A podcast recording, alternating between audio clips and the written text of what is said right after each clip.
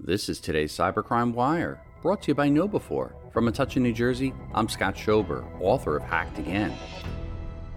The record reports that a large Michigan healthcare provider confirms a ransomware attack after a notorious hacker gang boasted about the incident. A spokesperson for McLaren Healthcare said the organization recently detected suspicious activity on its computer network and immediately began an investigation. Based on our investigation, we have determined that we experienced a ransomware event. We are investigating reports that some of our data may be available in the dark web and will notify individuals whose information was impacted, if any, as soon as possible, a spokesperson said.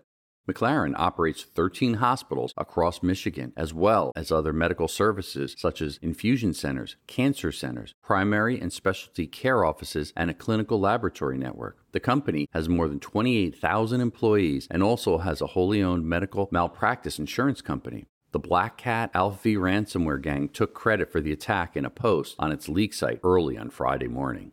Reporting for Cybercrime Radio, I'm Scott Schober, author of Hacked Again. New every weekday, the Cybercrime Wire is brought to you by KnowBe4, the world's largest integrated platform for security awareness training combined with simulated phishing attacks.